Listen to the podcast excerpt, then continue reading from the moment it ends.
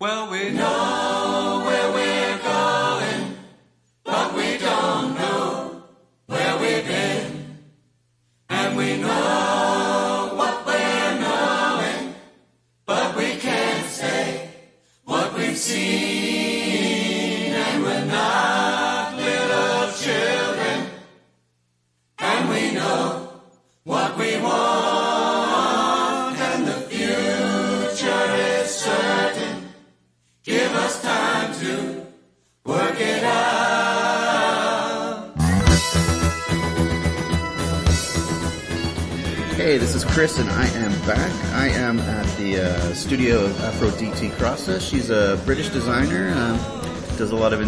and interiors that, if any Londoners are listening to this, they've sure have they have sure to have been inside. And uh, that's uh, that's the Talking Heads' "Road to Nowhere" fading out, and that was uh, Afroditi's song. And I'm going to ask her now, Aphrodite, hi. Hi. Why why Talking Heads? Why this song? Why this song? I guess it was my first introduction to living in London and being exposed to the world of design. So I joined uh, Central St. Martin's College of Art and Design back in 1993 as an 18 year old student who had just arrived from Greece, arrived in London. Um, managed to get a coveted place at Central St. Martin's, which was a big deal back then. You thought Yeah, you're very sure, yeah. privileged to be part of that university, that college, you know, the historical, that historical To study college. design. Yeah, to study Okay. design.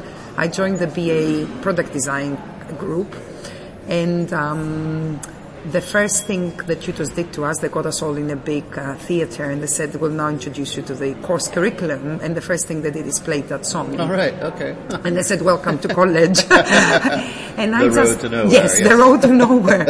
and and for me, it really left an everlasting memory because it just made me realize how different. First of all, um, education was in the UK in comparison to Greece. You know, very liberal, very open-minded, Mm-hmm. Okay. allowing people to think. Secondly, I immediately felt, wow, if this is part of what I'll be studying, then I'm really lucky to be doing that because I would listen to this type of music on my own as a teenager and Right, almost yeah. not be allowed to listen to Oh, it. right, okay. In terms of like, you can't listen to this, you have to do your homework and do all the boring stuff. Well, now suddenly, what was the exciting bit? Was the schoolwork, Was yes. the schoolwork, Yeah, yeah, yes, exactly. perfect. And, and, and thirdly, it kind of um, was the beginning of my journey as, as a person living in London and experiencing the world of creatives in London, which still fascinates me. I've been Yeah, sure. living in this great city of ours since 1993, and what never, never stopped fascinating me about London is the, that you meet these most wonderful, creative, liberal, open-minded people Yes. that you wouldn't really meet anywhere else. And I think I learned more from those people than from any university, really. Okay, okay. And so you came here to be a designer. Yes. What uh, what inspired you to even want to do that from the very from the beginning? It's a good question. I, I think, you know, you meet people where they say, oh, since I was a kid, I knew I wanted to be whatever they are now. Mm-hmm. I don't think I knew. I just was trying to find my road, you know, maybe Where- the road to where- where in nowhere. Greece did you grow up? I grew up in the north in a place called Thessaloniki, Okay, yeah, sure. It's the second, second big, lar- yeah, yeah. second largest city. Nice place, but not really uh, ex- exposing young people to the creative worlds. You know, not much happening in terms of art or design or architecture. A bit like stuck in the past in that sense. And I always knew I wanted to take a career which allowed me to travel and experiment and play with things. I knew I was good at writing, but I knew I didn't want to write for the rest of my life. I enjoyed reading and writing, but I knew I wasn't like an academic type of person. I enjoyed doing things, you know, making things with my hands. So I kind of didn't know what I wanted to do, but I kind of knew the lifestyle I wanted to have out of the job. I would pick up. And I almost um, stumbled upon design when I was 16 through somebody I knew, and I immediately thought, wow, this is what I always dreamt of doing. I just Okay. didn't know there was a title for it All because right, we never had design in our curriculum as students. When it came to art, we did very kind of uh, very typical conservative, old school kind of lineal drawings, so that didn't appeal to me. Well, the world of design, which was a bit more, you know, problem solving, Yeah. dealing with people, understanding people's psychology really connected a lot of the things that I enjoyed, you know, making stuff, dealing with materials, kind of telling stories, all of that kind of came together. I just didn't know it was called design. So I came to um, St. Martin's um, to study product design, which I thoroughly enjoyed. I spent three years doing that, and I graduated and I got a job at what used to be the largest product design studio in Europe called Seymour Powell. Okay. And I was uh, their first female designer. They were a company of 45 people and they had never ever employed Wow. a female. was that was back in 97 actually. Gosh, I know things have changed dramatically. ago? Yeah. and it wasn't their fault, you know. They would say, there- would hardly be any graduates graduating from product design Okay. who are female. Right? Yeah. We would be, when I graduated, we were eight females out of 68 students, so we were the minority. And when I interviewed with them, they said one of the reasons we want to employ you is because you're female. I didn't know whether that was a positive or a negative. Right, yeah. In many ways, you think, yes, great, I'm lucky to get a Sure. job. But at the same time, you think, eh, eh, are they picking me just because I'm female and for no other reason? yeah. But to be honest, they wanted to have a more equal, I guess, uh, workplace, and they couldn't achieve that because there were no graduates coming out. And they were also running at the time a project which was to design a bra. A piece, bra, a bra okay. as in a piece of underwear. And both the um, directors were male. Every senior designer was male. And I thought, oh, maybe that's one of the reasons I've Yeah, been right, taken yeah. on Okay. because they immediately placed me on that project for obvious reasons, which was a great project to run. But really interestingly, it made me realize, and I was only 21 or 22 back then, that there is this world of products coming out in the marketplace that are all designed by men, although some are very gender biased as products by definition, such as you know underwear. And I thought, wow, it's really interesting how this whole world of uh, product design, industrial design, was so male dominated. I had never realized before right, until I got a job. Anyhow, so that was my beginning as a as, as a as a designer. That's were my first steps, and Okay. um, almost by accident, I'm doing what I'm doing now because it was a big kind of move on. And Did you have to? So, are you working with a group of men to design this bra? And are you, Yeah, are I you, like, did having actually. to explain like how things Yeah, and I had to be- feel and work that they Yes. just didn't realize. The interesting thing is we had to do a lot of real prototypes because back in, in, in the day there was no digital design as such. Everything was done by hand, you know, model making was done by hand. There was very little digital design work taking place. So I remember we had to um, physically make prototypes on female breasts, like live breasts. And obviously the directors would be in the same room, but they would instruct me what to do without having to touch those um, people's bodies, Sure, yeah. obviously, because it would have been quite incorrect to do that.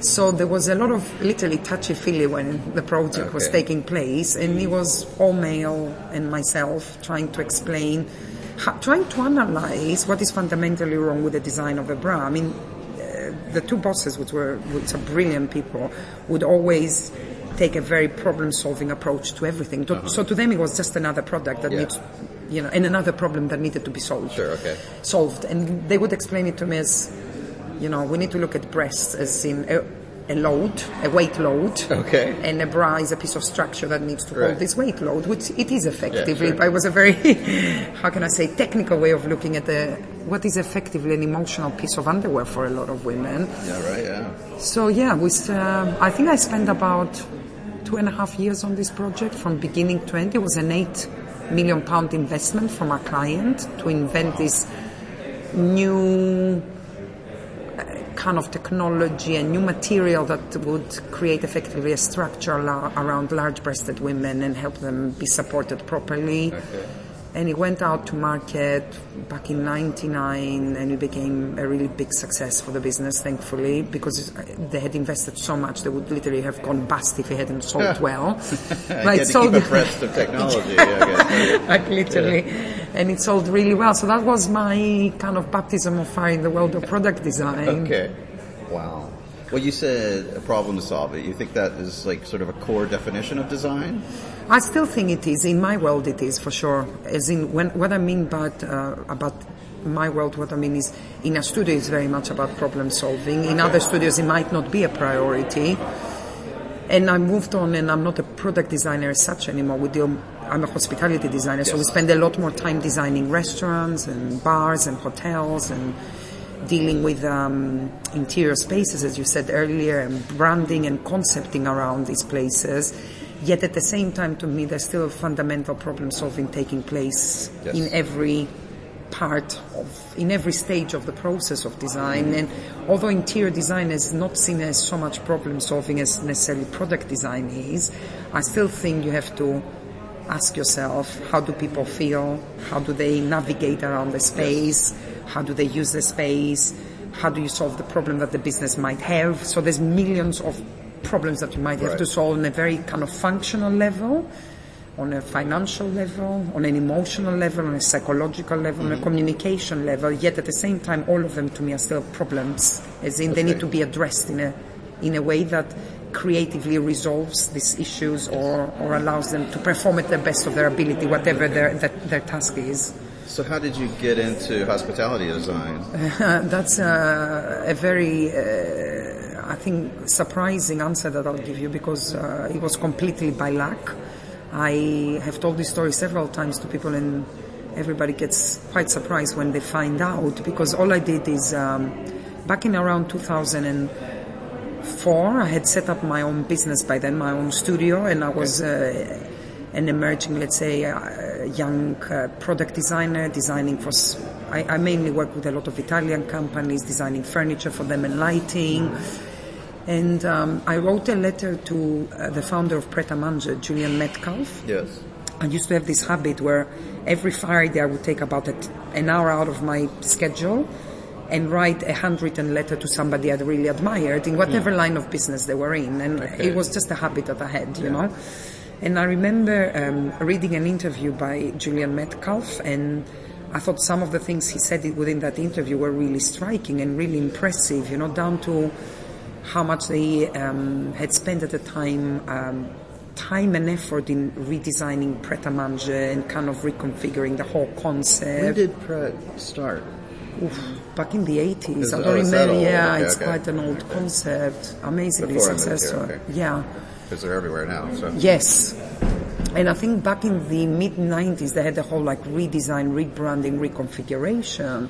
So I read this interview and I thought, wow, what a brilliant mind, what a creative mm-hmm. entrepreneur, because you meet a lot of entrepreneurs who are more creative than designers, to be honest, and they've got a real vision, like a real vision of where they want their business to go. And that came across in the interview. So I wrote this handwritten letter and I said, Dear Julian, I read this interview, blah, blah. I thought it's amazing that you did this and that. They had sourced this wallpaper to go in every Pret uh, store that was designed by uh, not, well, not so well known, quite obscure Australian wall, wallpaper designer from the 1960s called, called Emily Brockhurst. And I thought, how interesting that they even discovered this wallpaper designer. She wasn't extremely well known and kind of imported her designs from Australia, quite difficult to access, and then had placed them everywhere in every Pret across town. And I thought it's quite amazing that they've done that. So I wrote that in my letter. And the next day I received this call from um, his PA, and he said, she said, uh, Julian would like to meet you. Would you like to come in? And I said, yeah, of course I would love to. So I went and met with him, and uh, in the space of very little time, he said to me, I'm setting up a new business. Would you like to come over and help me? And that business became what is now known as Itsu. Okay, sure. So I, I said I would love to. I, I couldn't work out whether he was completely crazy or a genius because I said to him, to be honest, I've never done anything like that before. This is way outside what I've been taught to do in life. You know, I know how to design products. I understand a lot of things around production or how to take products into product production, but I've never done interiors. I've never done branding. I've never dealt with food, retail. And he said, "Don't worry. You know, I'll give you eight weeks. We've got a site, and you can prove yourself." And the, the Chelsea?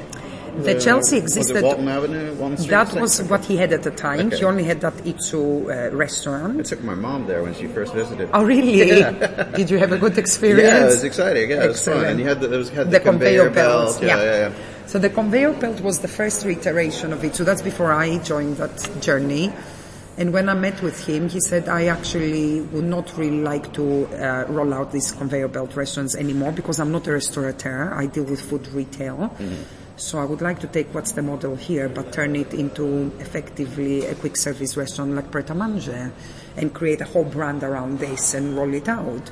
There was nothing in place, as in apart from the name Itsu and the idea that we would be selling some sort of Asian food. Nothing else was in place in terms of brand design, positioning. And he had found a site on um, the uh, ground floor of Vogue House, Hanover Square, which is off Regent Street, a very small site. And he said, You've got effectively eight weeks. And I would say, But we haven't got even a logotype. And he would say, Yeah, go ahead and design it and come back to me. And over the space of eight weeks, we pretty much together masterminded what became the basic skeleton of it. So, you know, the Okay. initial color palettes, the butterfly logotype. I coined this phrase, health and happiness, which became the first strap line. Fantastic. And uh, thank you. And then uh, I designed this small store's interior. The store was only 35 square meters, so it was absolutely tiny. Designed all the menus, all the packaging, the uniforms, and that was in the space of eight weeks. So it gave me an awful lot of stress and a lot of sleepless nights. Okay. And also I had to go through this massive learning curve because I had never ever designed anything like that in my life. So it was all completely new. And then the first site opened and um, it did really well from literally the first week. So we thought, okay, that's really promising. And then Julian said, would you like to come on board and design the second one? And it was a very organic process. And before I knew it, I'd spent five years working solidly with it. So I became Really? the creative director uh, and I would overlook everything they did and overlook every aspect of design and creative that would come out, out down to food photography, working with the chefs to find ways of how to best present the food within the mm-hmm. packaging, design the packaging, every single element, even down to the sound of it. So, you know, what would be the playlist, what would be the website. There was no social media back then, but tone of voice, every single element so that it will go back to this very coherent, cohesive mm-hmm. concept that we had come up at the very, very beginning. Well, where are you finding your ideas, and how, how are you going about this? It's, I, I, I, it's, it's very hard, you know, people ask this question again and again and I don't know, it's very hard to define where your ideas come from, but I guess what always motivates me, I can answer that, or what drives me, is to understand people. And that's very, very important to me, to really understand why people make certain choices versus others, mm-hmm. or how they feel within a space, or how they respond to something without even necessarily realizing that they respond to it.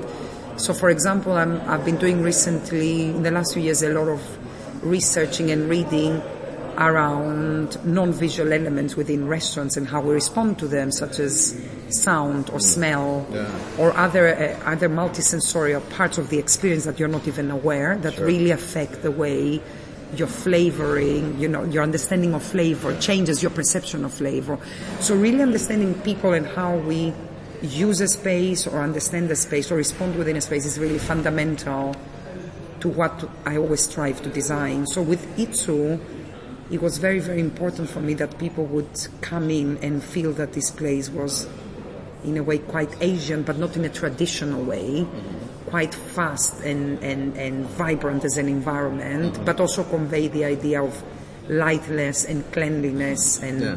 and freshness, which is very fundamental to the food that's served. But I wanted the environment and the brand to really reflect all of that, to feel really light and fresh and clean and crisp, just like the food, but also quite beautiful and quite aspirational as a place to go to. And, and it always starts with trying to understand what is the story that we want to tell to people. Okay. It always starts with that, that hopefully they would respond to. Mm-hmm. And then out of that, we always try, as a studio even now, to find what's the shortest and most efficient way of telling that story, as in what's the easiest way for people to understand that story. Okay. Because I think a lot of times as a designer, as a creative, you're trying to say so many things that you get people to become really confused at the end about what your mm. message is. And I think the best designs always come down to it being extremely simple.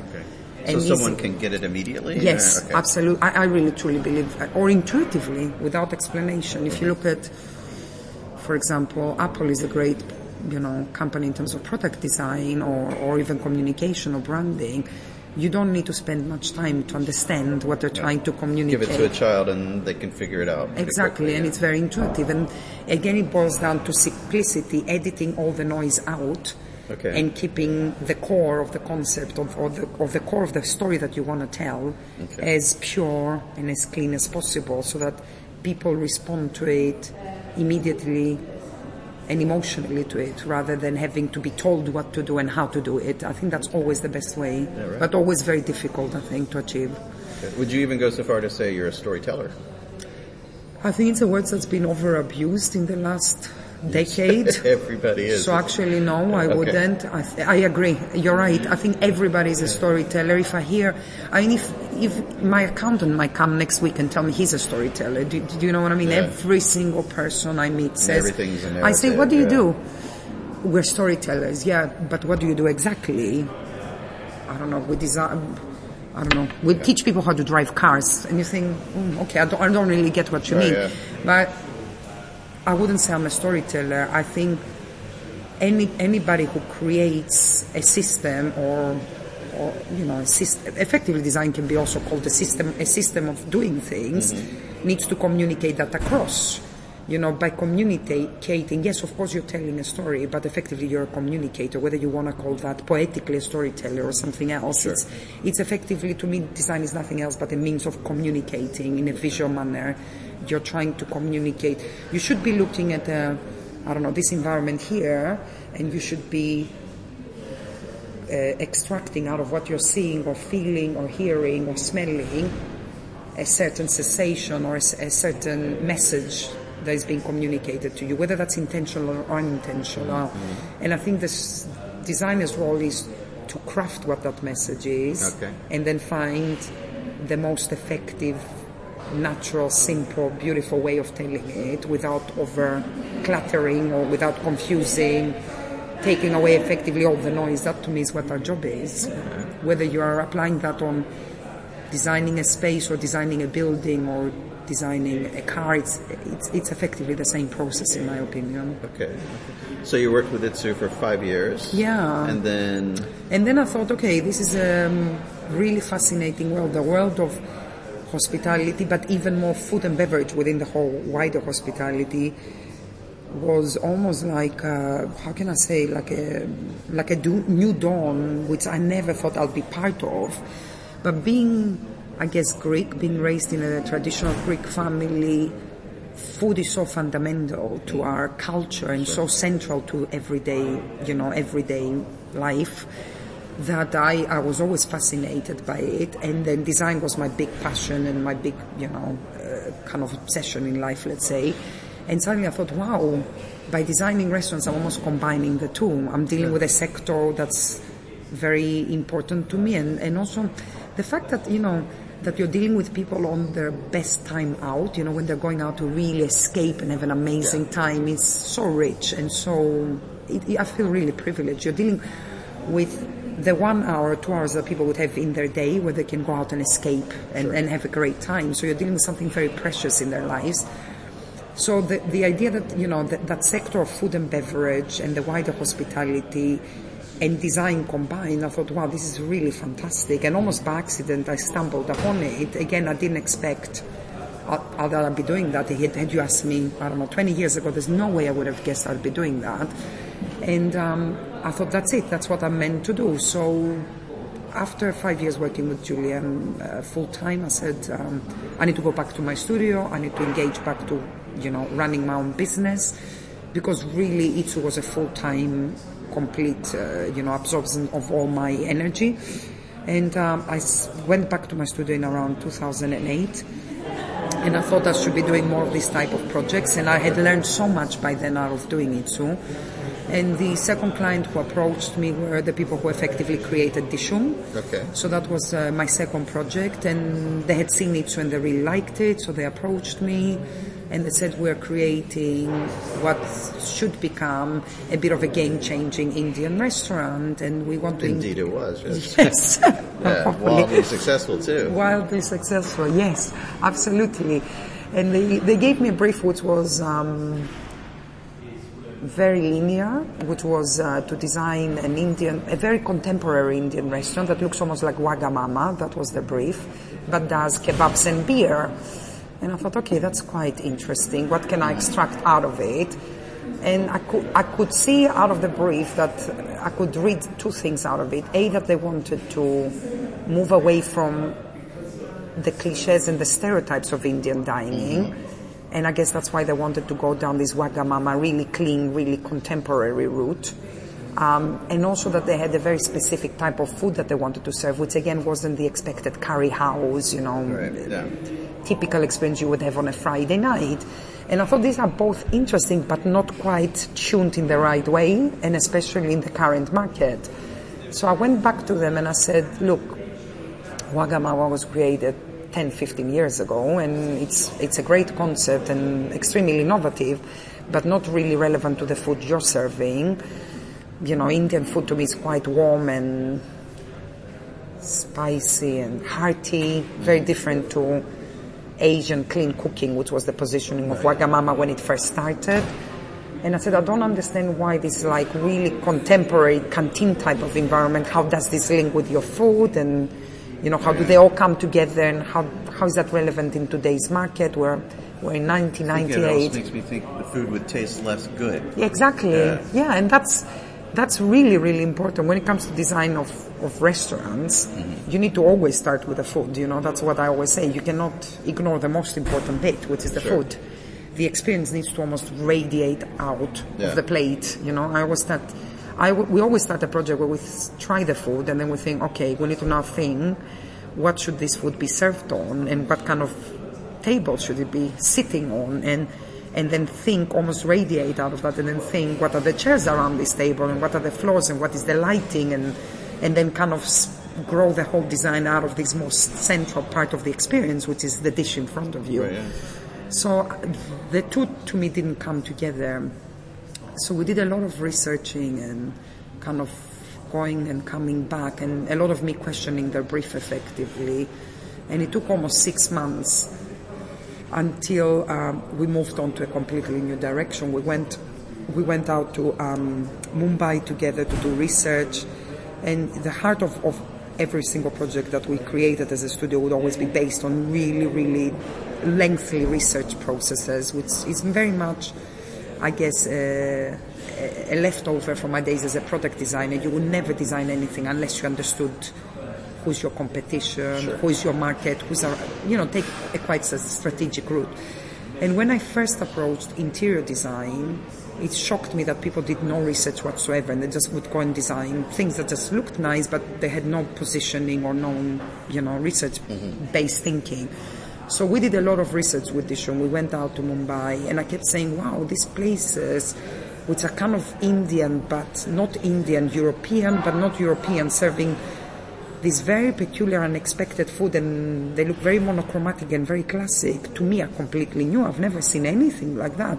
And to them, because they're Indian themselves, Yeah. They were not fascinating at all. And they kept going, oh yeah, yeah, these are these, you know, cafes that've been around for years. I was like, wow, this is amazing. Look, all the tables are completely worn out. They've been around for 30 years, 40 years old, or even longer.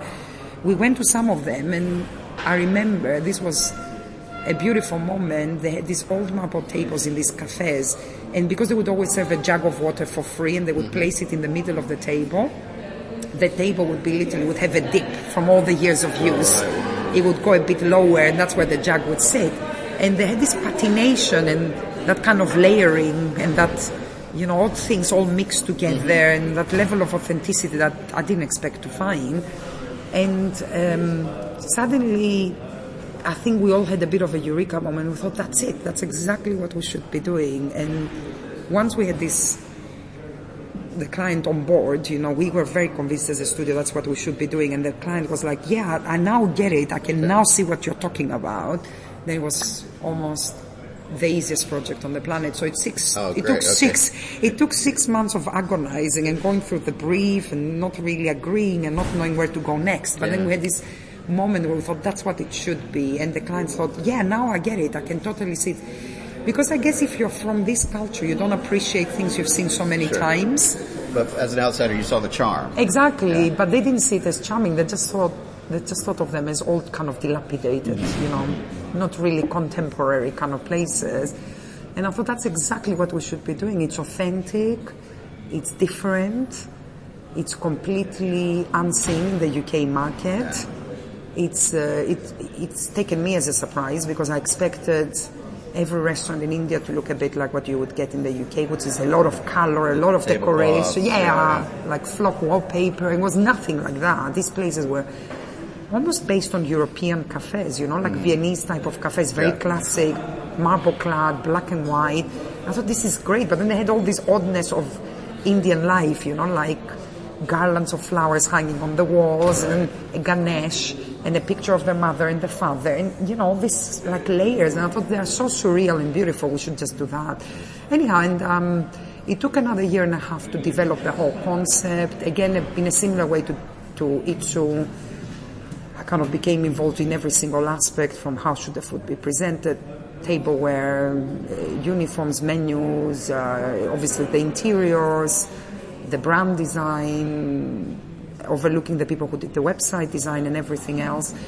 And um, the project was getting more and more complex every month with more components added to it where you know suddenly there was a bar as well and there was drinks it started as a simple canteen and it became more and more complex to the benefit of the project to uh, to be fair and then it opened in 2010 and i thought wow this is either going to go really well or really you know, confuse people where they won't get it and close down very quickly because it was quite new. Even the food offer was very new.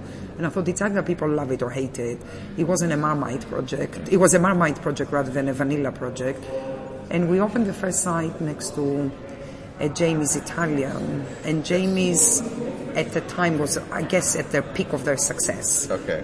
quite a new brand. Everybody was in love with it, and they would constantly have these queues outside. And Dishoom opened, and for the first six months, it was doing all right, but you know, it wasn't the success that it is now. Yeah. You think, oh wow, you know, how is that gonna go? Let's see. And I remember going six months after the opening and seeing a bigger queue outside than Jamie's, and I thought, yes, we've done it. There's queues at what is it, three or four? There's a six now, Six. actually. Oh my yeah. gosh! Yeah. Well, as I was saying before we started recording, I was in Soho and I, Yeah. the queue was there. And Yeah, I cannot go myself anymore. I have to queue just Yeah. like everybody else. so I've given up. I have to say I'm not patient when it comes to oh, queuing. Oh my goodness! Wow. Yeah, so that was our first second project. Wow. Wow. You are two for two. yes. I and then know. from that, you started working. So I know you've worked with what Heston Blumenthal. Yes, and currently working with um, Gordon Ramsay, which is a very nice project. All right. Yeah. Oh, yeah. So we have a, a, a nice mix. I, I, we're one of, uh, I guess, the few um, design agencies, dare I say, even worldwide, who are highly specialized in, in the world of. Um, You're just working in London with the. We have projects abroad as well, but majority of our work is in London. But what is nice is that um, there's only a handful of design agencies that are so specialized within that uh, world of food and beverage, and we hardly ever take any project which is not closely related to food and beverage, where food and beverage is at the heart of, of, of, of the concept. So we work with hotels, we work with cinema operators, we work with chefs, but even with, let's say, cinema operator, at the heart of what they do, it would be food and beverage. So we're working, for how example, they make their money, right? Exactly. Yeah. So at the heart of every concept, there's a very strong food and beverage component that's always at the heart of everything. So You this, Curzon? yeah, Curzon The one cinemas. in on uh, Shaftesbury? Uh, in Soho. Oh, Soho. No, that was only refurbished very lightly. Ah, we okay, didn't do okay, that, but we've done six or eight Curzons, if I remember correctly. We've done the first uh, flagship one, which was Victoria Street in Victoria, Oh, right, yes, okay. where they tried to introduce a completely new concept, much more digitally led, you know, kind of targeting a younger audience, Mm. Yeah. a lot more food and beverage led, and kind of moving on from where they used to be to a slightly different place. Right. And um, we designed since then uh, quite a few different Curzons across the country. The latest one we completed is a redesign of Chelsea, Curzon Chelsea, which is a historic location. Yeah, sure, yeah. Um, and they're a lovely client to have because they're obviously from the world of cinema, which is, you know, very much a different world to the world that we normally deal with. But they're run by really passionate people, Sure. you know, and that's what um, I appreciate with all our clients that it's run by, it's mainly businesses which are run by passionate entrepreneurs rather than big corporates. And you deal with people who are equally creative as you are, so you have a great hopefully flow of ideas between the two sides and one helps the other in creating what is the final effect.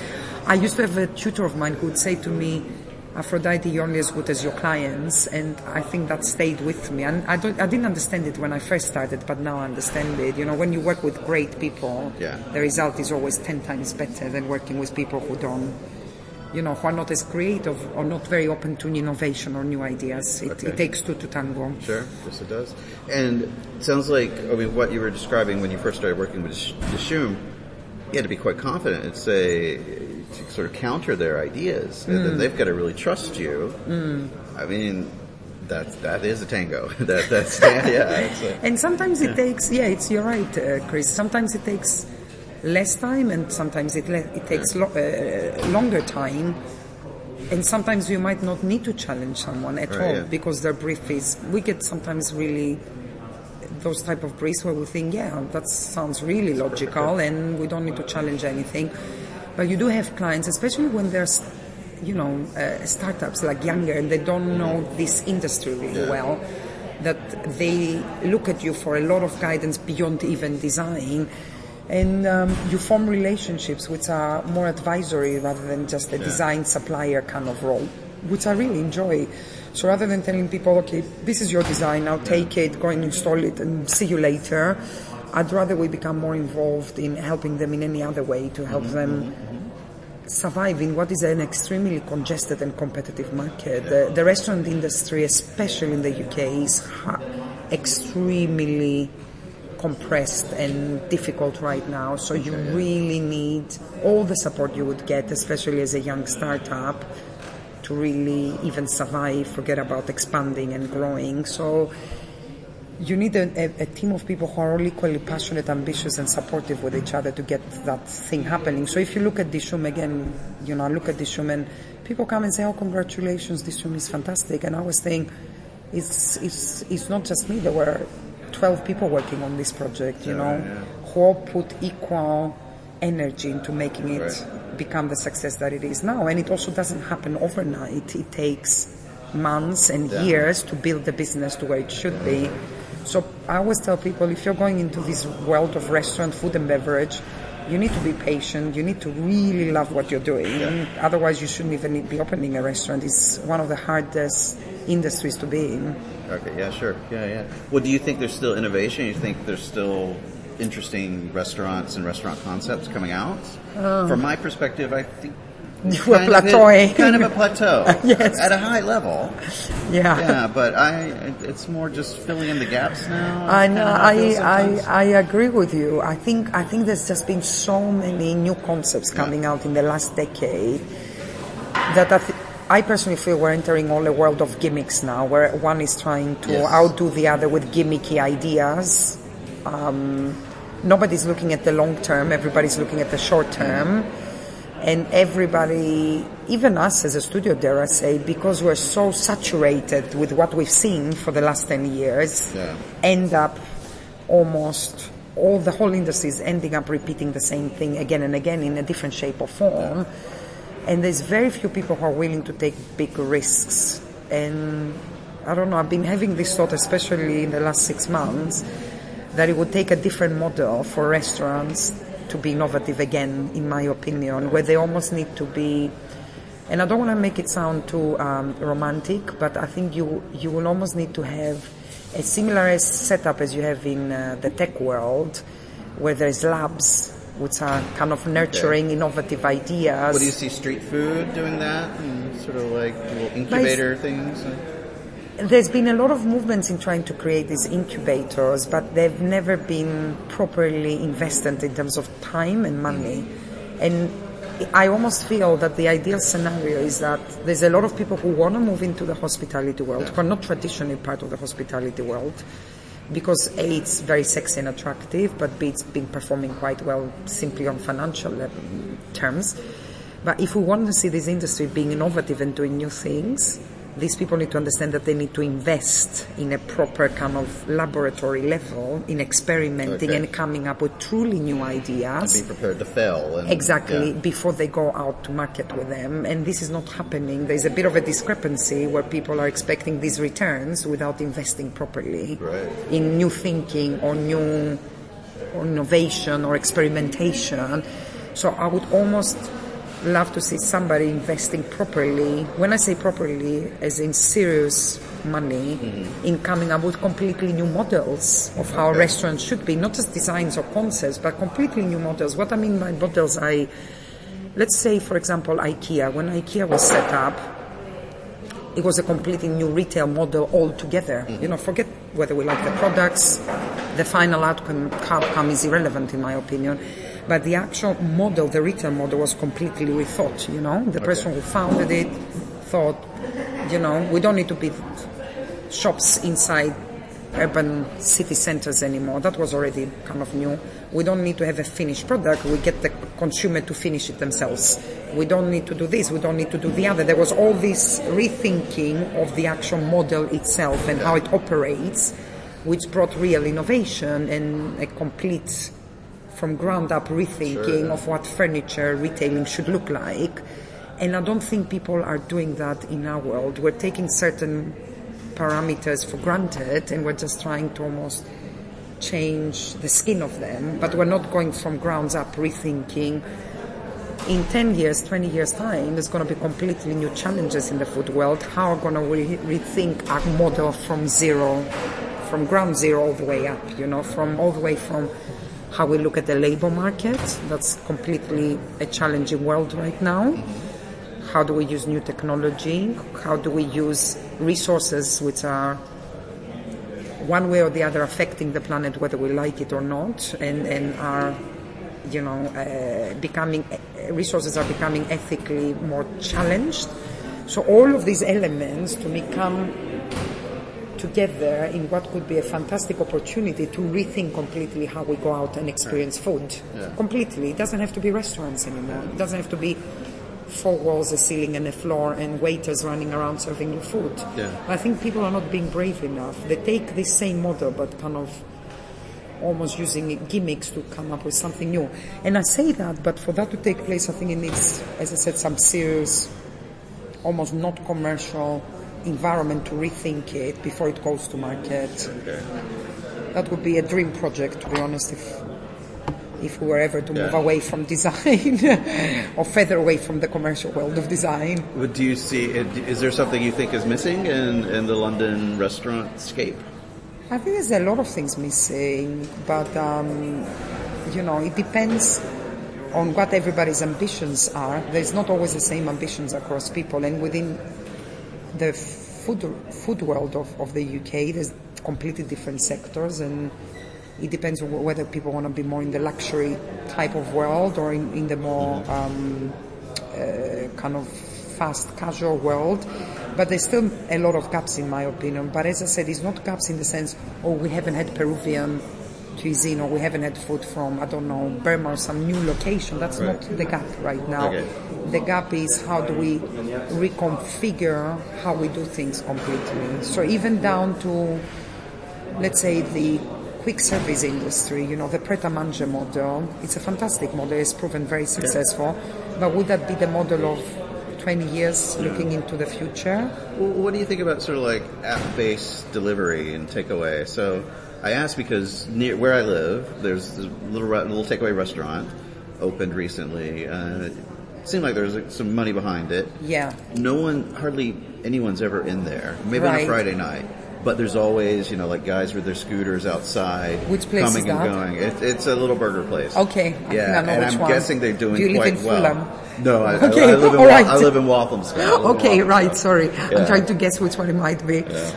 So they're mainly But, doing but I'm delivery. wondering, maybe even though the space is empty most of the time, they might be doing really well because they're they're sending burgers out. Yeah, yeah, yeah. The The reason. I'm asking is we've worked with the, a kind of premium delivery burger company. That's why I'm asking. Which does exactly that. Their whole model is that they have very small spaces. Is that with the sort of aviator theme, or am I thinking of another one? No, they don't have an aviator theme, but um, the idea is that they're dedicated to premium burgers delivered at home rather than you going into their spaces. Yeah.